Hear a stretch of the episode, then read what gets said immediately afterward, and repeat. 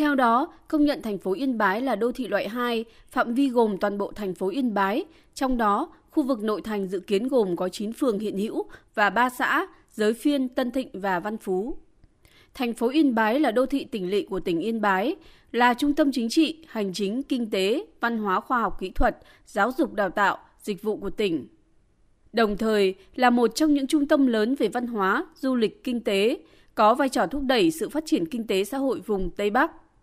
Nằm trên hành lang kinh tế Côn Minh Hà Nội, Hải Phòng, thành phố Yên Bái có vị trí thuận lợi để kết nối các hoạt động kinh tế với các đô thị nằm trên hành lang thủ đô Hà Nội, các đô thị cửa khẩu và cảng biển, có tiềm năng lớn trong thu hút đầu tư phát triển công nghiệp, logistics, thương mại dịch vụ, đồng thời có nguồn tài nguyên sinh thái và văn hóa phong phú để phát triển du lịch.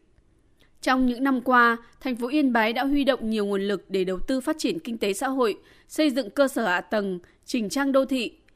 Năm 2022, tốc độ tăng trưởng GRDP toàn tỉnh Yên Bái đứng thứ 6 trên 14 tỉnh Trung Du và miền núi phía Bắc. Trong đó, riêng thành phố Yên Bái đóng góp hơn 30%.